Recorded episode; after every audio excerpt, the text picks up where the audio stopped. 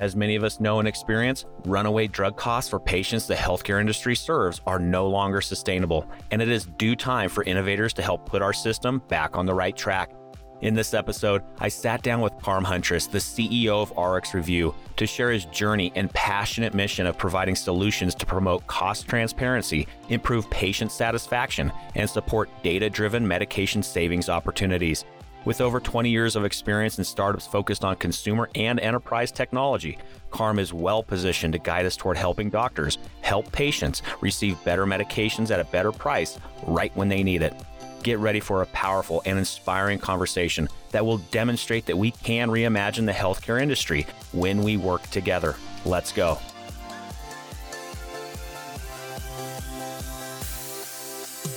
Welcome to Passionate Pioneers with Mike Biselli, where we highlight and speak with the innovators, the game changers, and the pioneers who are deeply passionate and relentless in solving the problems our world is facing today. This is your opportunity to connect with and learn from these leaders and to support them on their mission. Perhaps they will soon be hearing your story as well. This is Passionate Pioneers with Mike Biselli. I look forward to having you on this journey with us.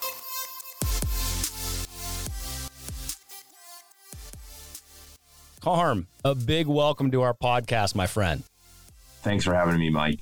Well, given our long, long standing friendship and support of one another through our entrepreneurial journey in the healthcare industry, I am so thrilled to spend some time with you today and for our community to hear your amazing and inspiring story. But before we dive into your important mission and work at RxRevu, Carm, a bit of housekeeping for our community. While listening to any of our episodes, please make sure to join our free online community at passionatepioneers.com in order to share feedback and ideas and to interact with the global ecosystem. Lastly, please take a moment to subscribe to the podcast so you will automatically receive episode updates in your podcast player. Simply search Passionate Pioneers with Mike Biselli in Apple Podcasts, Spotify, or wherever you listen to your podcast. All right, Carm, it's almost time to learn how your team partners with world leading health systems to license content and to build and validate specific prescription decision support solutions. But before we dive into all that fun work, important work, we're going to select a randomly chosen question here to get to know you personally. Let's see what comes up. Ooh, favorite meal. Favorite meal and why? I'd really have to probably say sushi. And the reason is is the social aspect of it. I love the fact that you all just get around a table, you order a bunch of sushi, you share it, you talk about the food. There's just that wonderful social aspect in both. I think for business and personal, if I have a group of people, it's probably on the top of my list. And plus, sushi is just a really interesting food and the flavors and the uniqueness of it. So that is my favorite meal. I couldn't agree more. I love sushi as well. It's a phenomenal way to, you know, quote unquote, break bread with others. I do miss it though. I will say yeah. with the pandemic, what I would give to get around a table and, and enjoy some good sushi with friends, because that social part of enjoying sushi is such a powerful way to really enjoy that meal. I miss it dearly. Yeah, I couldn't agree more. Yeah, quick side story on sushi. So last year in 2019, many of our community members know I took a month long sabbatical over to Asia, and one of the stops over there was Tokyo, and the sushi there. Oh my gosh, it was so good but it's totally, totally different experience than what we have here stateside. It was dead quiet. And, you know, you literally sit around a boat of sushi coming by you, grabbing it, dead quiet, get in, get out. But the, the food, though, I mean, oh my gosh, it would melt in your mouth. It was incredible, but totally different yeah. experience. Yeah, that's fantastic. Yeah, it was great. I can't wait to get back on the road as well. So, well, Carm, thank you for that. And uh, wow, we have a lot to cover. You and I have been at it for many years. You know, we're going to ask you about the journey that is RxRevu. It's, you guys have been at it for quite some time now. You guys are, you know, you have arrived. The industry knows exactly who you are, what you're building, how you're moving the industry forward. But Carm, can you take our community back a bit? And it's really both of us going back. There yeah. we were kind of literally having desks next to each other in one of the first co-working spaces here in Colorado called Galvanize, not even really knowing what the heck we were even doing at that time, but starting to get into health tech innovation. So take us back, not only that experience at Galvanize, getting, you know, plugged into the innovation community here in Denver, Colorado, but also the reason why you started RxRevu, how it came to be. Take us on that journey, and then we'll start talking after that all the great work you guys are doing today. Yeah, it's been an incredible journey. So this is, you know, back in 2013, I really got going with the company. And I moved here to Denver and you know was looking for sort of my next startup to start working on.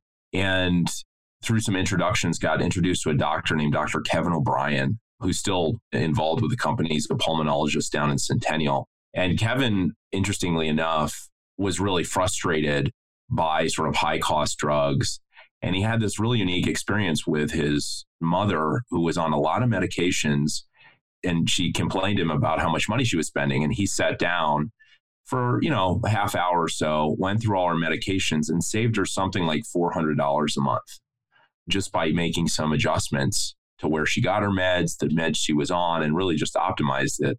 And he realized there was this really interesting opportunity to do this for patients. And back then, you know, sort of cost, the high cost of prescription drugs was just starting to really become a reality for a lot of individuals. And so he went through a process. He did that process and then he started sort of collecting and documenting all sorts of conditions and the prescriptions you can take for that condition and also the cost and then sort of rank them by clinical efficacy. And so when I met him over breakfast, you know, down at like an Egg and I, uh, which is a little breakfast place here in Denver, he brought this amazing book to me with him of you know probably 110 different clinical conditions with all these medications ranked.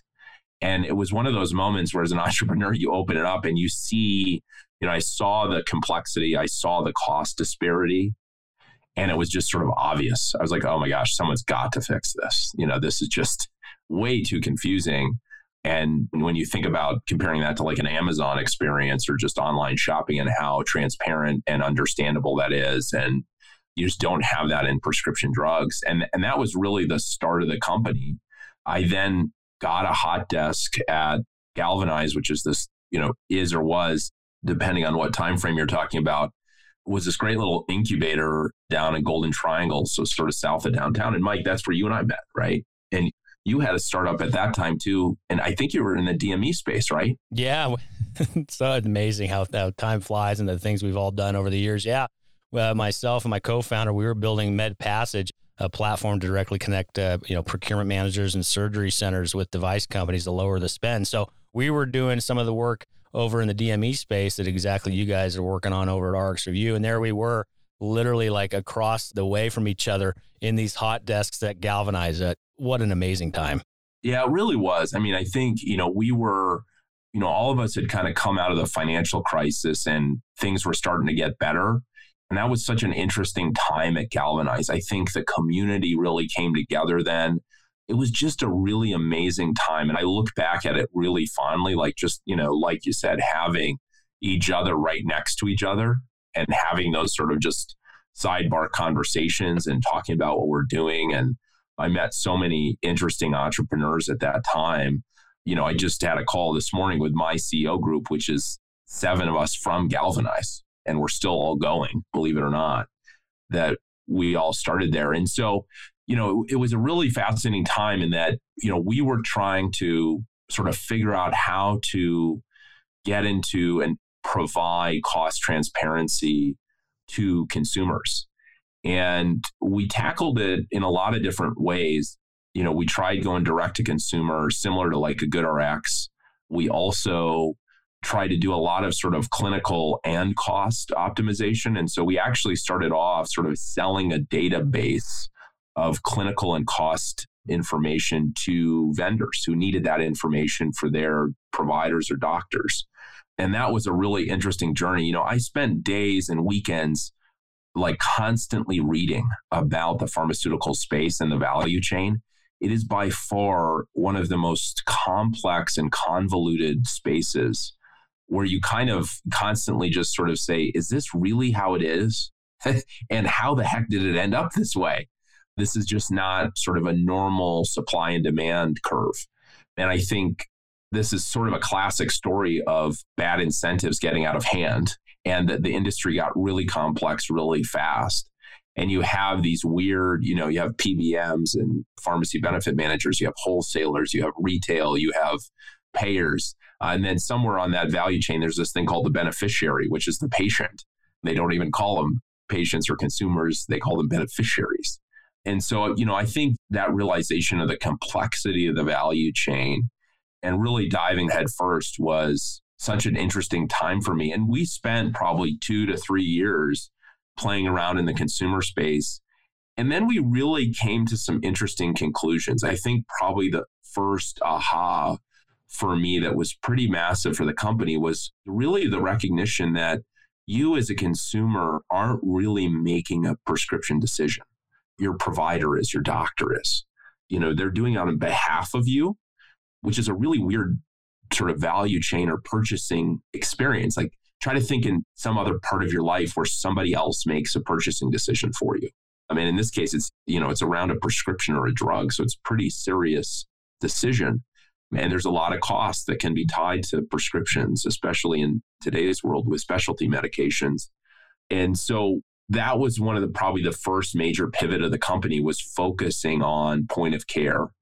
And we got really into point of care clinical decision support. So we had some tools that we built that actually embedded in the EHR and were part of the doctor's workflow that sort of looked at the patient's condition and then tried to make recommendations of what would be the best drug.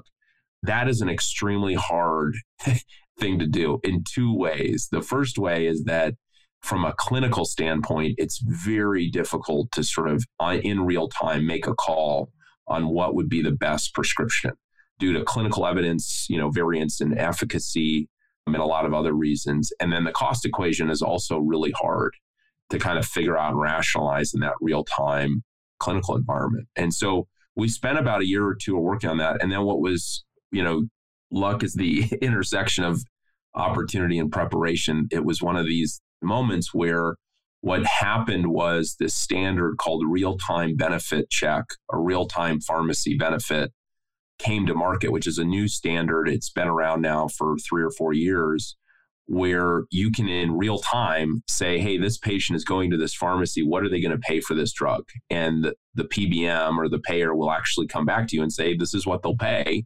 And here's some lower cost options.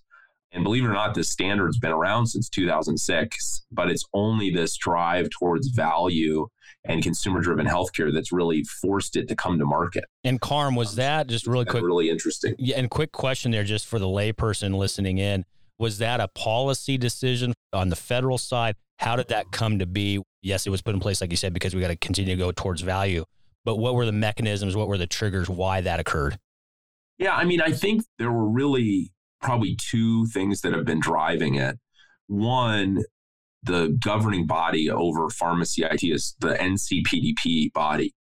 And technology had finally gotten to a point where this was kind of feasible and there were some early feasibility studies done with CVS and SureScripts to prove that it was possible. It was a really, you know, the transaction times were really long. And part of that was you have to like go into these claim systems and actually do kind of trial adjudications of like the patient standing at the pharmacy counter about to pay for this. And you have to kind of adjudicate the drug and say, here's your copay, here's what you're going to pay. And then they proved that that was feasible. And that kind of drove things forward. So there was a technology standard, and Humana was one of the first ones that came out to did it. So there was a little bit of vendor push of sort of competitiveness. I think of, hey, if we get this to market and we can get cost transparency out the door, that's going to be great for our members. And it's a differentiator to the large self insured companies we sell to. And then I also think, just from a policy perspective, I mean, it's interesting it got delayed a little bit here, but there is now a mandate in 2021 that all Part D plans have to provide real time pharmacy benefit capabilities to meet the Part D mandates. And so you really have policy now heading in this direction. And, you know, we've seen some also policy come forward around, you know, hospitals having to provide their list price for, you know, different procedures or labs, imaging, all that stuff. And so I think those things kind of push the industry forward to bring this to market. Well, thank you for sharing that, Carmen. You know, it has been a journey. I mean, as I always love to share with others, that initial group at Galvanized many, many years ago, there's been incredible organizations from Havenly to Brandfolder, which was recently acquired, to your organization. Yeah. So many of our leading tech companies here in, in Denver that were a part of that ecosystem. And it's so fun to watch to continue to follow the journey of a company just like an RxRevu. And you're right, you have been on an amazing journey. I was always so impressed by how much of a student of the game you were. You were right. You were consuming so much content, reading nonstop, trying to figure out this very complex space. So just know that I always look up to you for that because you were the epitome of what an entrepreneur should be, and that is to always and continually be a student. Well, let's take it over to the kind of current state now, Carm. You, again, it's been a long journey, a lot of pivots, as there should be. Any good startup, you got to continue to pivot and adjust and figure out where the opportunity is in the marketplace. So here we are, 2020, also in the midst of a pandemic. Where is RxRevu today, and what are you guys focusing on at this moment? Yeah, so I think it is really one of those classic stories. I mean, we ran the company for about two years on about 30 to 69 to 90 days of cash sort of classic, horrible, grinding it out, barely, you know, getting cash in the door at trickle to make payroll. And I never missed payroll. Thank God I, I never had to go through that experience. And as I said, this standard really came to market three, four years ago. And then about two years ago, the industry really started to adopt. So we had some of the large payers, you know, United Healthcare and PBMs like Express Scripts who signed deals with us to bring their real time cost uh, prescription drug cost data into our workflows. And then what was really interesting is the EHRs, Epic and Cerner, the two largest in the US, really woke up to hey, this would be a great thing to have for doctors when they're prescribing in their workflow. But they needed aggregators like us that could work with all the payers and the PBMs to bring this data to the point of care. And so we worked through some contracting through our health system partners with Epic and Cerner and signed enterprise deals there. And then, you know, things last year have accelerated at kind of typical crazy hockey stick events. You know, if you go back a year ago, we were probably a few thousand doctors in our network. And I'm happy to say today we're 130,000 doctors in our network. And I probably within the next year will be over 200,000 and the speed and scale at which we're reaching doctors now. And we've done about 20 million transactions this year versus last year, where maybe we did a few hundred thousand. And so we've really faced some really steep growth. And I think that's incredibly rare for a digital health company to go through what we've had to go through. But it's been super exciting. And that the two sided market, the payers and PBMs coming to the table. We just announced our relationship with Prime Therapeutics, which is now providing this service for their about 18 blues plans nationally. We're one of their key vendors doing that. And then Epic and Cerner and other EHRs really adopting the standard and providing cost transparency as part of their native prescribing workflows has really galvanized the industry to move at a pretty fast clip to get these real-time transactions into in front of providers. So awesome, Carmen. It's a testament to you and the entire team at RxRevu. You have assembled a world class organization with so many friends of mine personally, but just dedicated and passionate team members there at RxRevu. And as you mentioned, you're starting to see that adoption and movement in the industry. And then you mentioned earlier as well, we're starting to see some mandates that are really right in the front view of us coming here shortly for the industry. So, with that, Carm, what are you seeing on the horizon? What should our community be thinking of in this space? Where are things heading in the, you know, 6, 9, 12, 18 months? I would typically ask a thought leader like yourself, hey, what's it look like in three to five years? But with the pandemic, the world's changing every day. We don't even know what Monday's going to look like. But what does it look like for our industry with the work you're involved in? Give us that kind of crystal ball time horizon for the next six, nine, 12, or 18 months.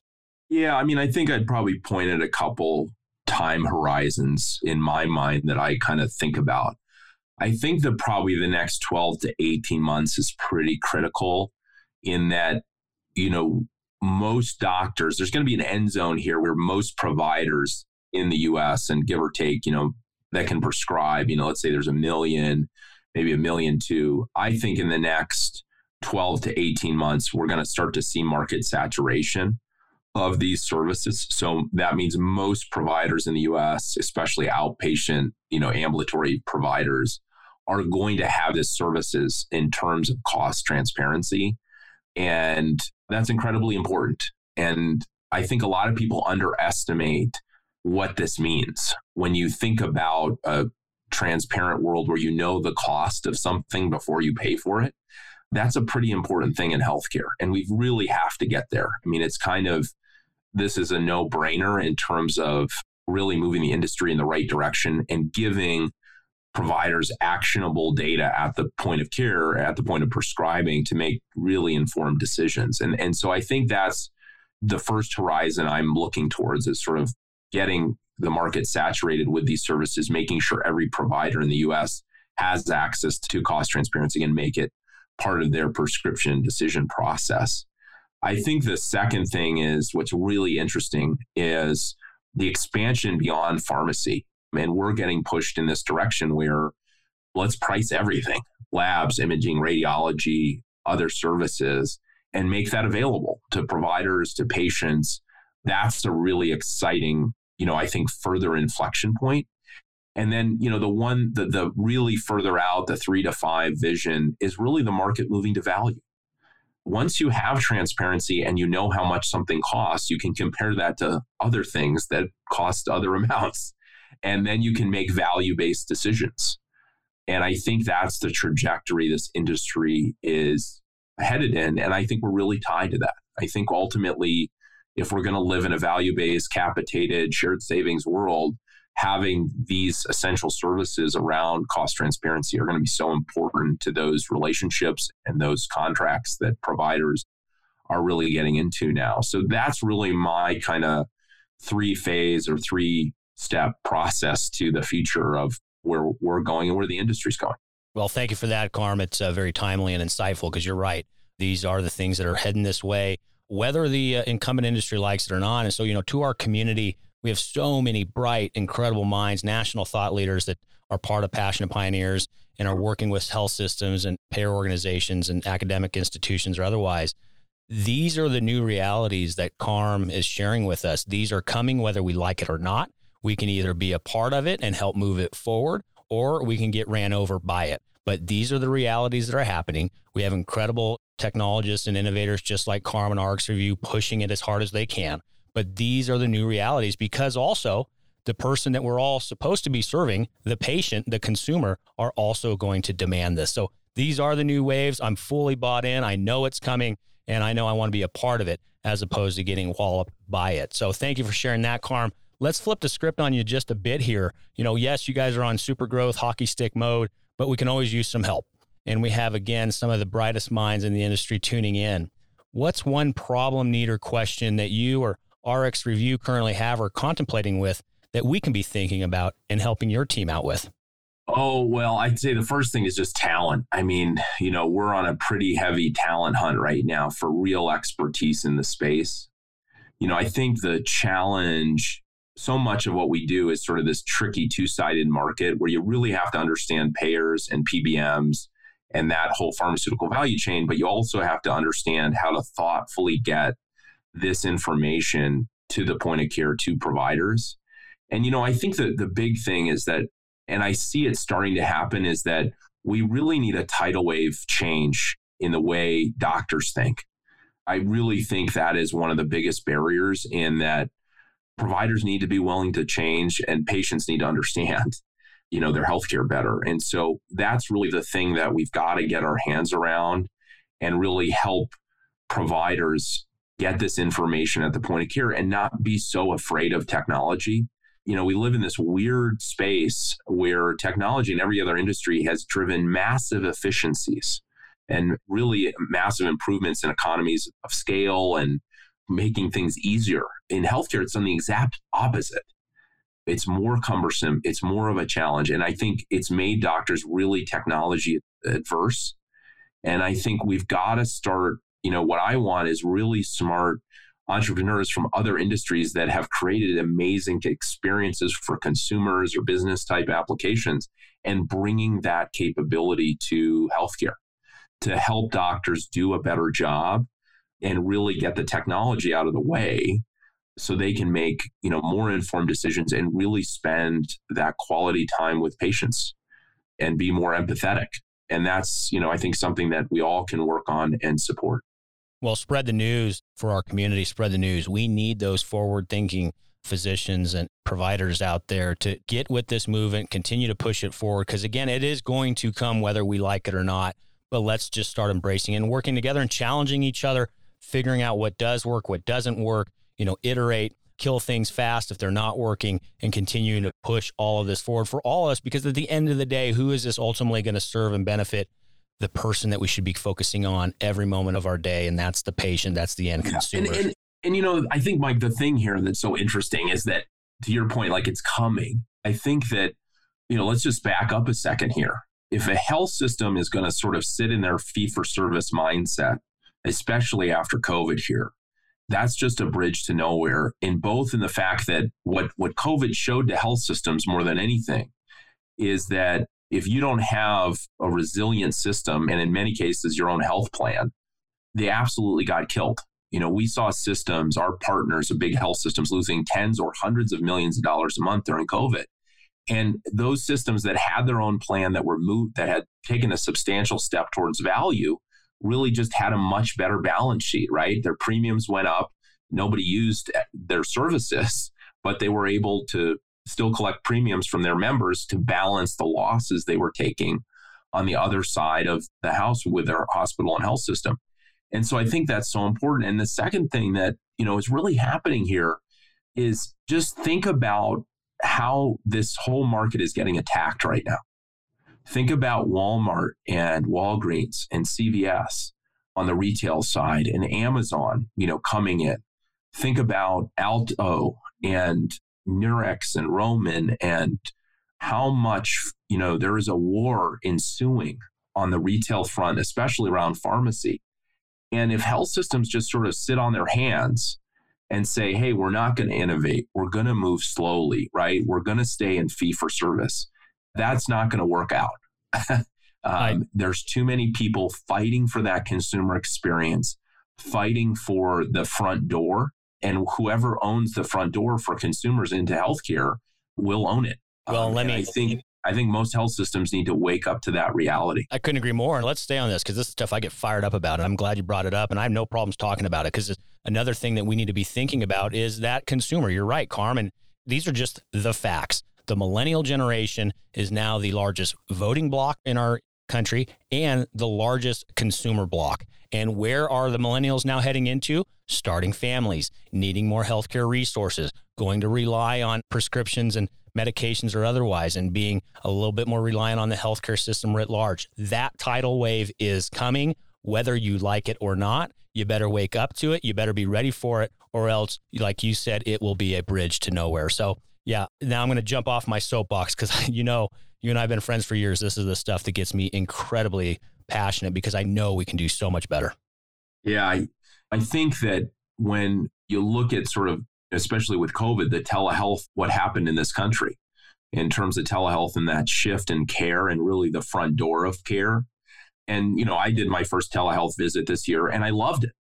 I loved the entire experience. It was so much better than the appointment making, going and sitting in an office clinic and then, you know, slowly getting the doctor late. You know, I just got a message, hey, the doctor's ready to see you. And I went right into a video telehealth visit. And it was wonderful. And, you know, I look at companies like Dispatch here in, in Colorado that's done a wonderful job where they're just, if you need, as opposed to getting on an ambulance, you just call these, call up dispatch and they'll come directly to your house. And I look at that and then I look at these great consumer experiences around pharmacy. You know, you look at what Alto's doing or PillPack with Amazon or even GoodRx that's just going public right now. They're creating phenomenal experiences and so much different and better experiences than what traditional health systems are delivering. And, you know, this is one of the hardest, you know, this is kind of classic, you know, when I think about the innovator's dilemma and some of the classic books out there where my fear for health systems is that they're so embedded in fee for service and so attached to that model of making money. It's going to be very hard for them to make that shift into value and really providing phenomenal patient experiences. And it's slowly, I think a lot of them, their businesses are going to erode because of that. And this game of having one foot in each space, you know, in fee for service and fee for value is incredibly hard. It's just, I'd almost say it's impossible because they're very different things and they take very different care models. And I just, question how many of them are going to make that transition successfully and or how many are committed to doing it and redesigning their entire care infrastructure to create a consumer centric experience that's really phenomenal and is as good as you know a lot of these startups out there. So it is really coming i think covid if anything woke up these systems that they can't live on elective surgeries anymore and they need to drive into value and creating phenomenal experiences for their patients that visit them every day. And I think they can. I mean, if COVID taught us anything, it's just about choices. Like we made a choice for everybody to do telehealth, and everybody did telehealth. And now, you know, it's pretty much the standard of care. We've not seen systems not even close. They're kind of one third, two thirds, right? One third virtual, two thirds in person. And now it's part of the standard care model. And we did that in six months. Yeah. Um, and so it's really phenomenal some of the stuff that's coming out of COVID that we're seeing with our health systems and them starting to really make this transition to creating, you know, better consumer based experiences that are much more approachable. Well, what we'll do is you and I will have a Where Are They Now episode maybe in another year or so. And we'll uh, yeah. bring this episode back up and stress test some of the ideas that we tossed around on here today and see where things are heading. But I really appreciate all those insights. And again, as Carm mentioned, they're really looking for those innovative physicians and care providers out there that understand this is where we need to go. So, in a moment, I'm going to ask Carm where we can get a hold of him and the team, but you can also head over to our free global online community at passionatepioneers.com. We'll be able to go ahead and leave some comments, insights, and suggestions for this episode, as there will be an entire article listed there for Carm's episode. But with that, Carm, where can we find you online? Where can our community get a hold of you and the team, websites, social media handles, or otherwise? Yeah, so you can always just go to our website to learn more about what we're doing and get in touch with us. That's rxrevu.com. So rxrevu.com. My Twitter handle is at Carm Huntress. I'm also, you can just quickly search for me on LinkedIn and I'm pretty active on there as well if you want to get in touch around anything we're doing in the cost transparency space. Excellent. We'll include all of those touch points in our episode notes. So in your favorite podcast player, just simply scroll down those contact points for Carm and RxRevu will be there, as well as over again at passionatepioneers.com, our free global online community. Well, Carm, we're going to start wrapping it up here because I know you have a ton to do today. You are one of the hardest working entrepreneurs out there, and I know you probably have another full slate. But before we get you out of here, I do have a fill in the blank. It's a take this comment and fill in the blank for us. I'm a passionate pioneer because because every day we try to honor great doctors by giving them great technology to enable them to do the wonderful work they do with patients every day. Brilliant. Absolutely brilliant. Thank you for sharing that. And Carm, thanks for coming by today, taking a pit stop on our podcast, doing a little bit of blast from the past and sharing how all of this got going and all the wonderful experiences that you and I've had together. But I also want you to know I'm very grateful and thankful for our friendship and everything you've done for so many of us in this industry. And know that we're rooting you on. We'll continue to follow the journey. Keep us posted how everything's going. But again, for now, thank you for being with us today. It was a complete pleasure and honor to spend time with you. Mike, thanks so much. It was great to reminisce about the past and where we all started together. And congrats on your success as well. It's been awesome to watch you over the years as well.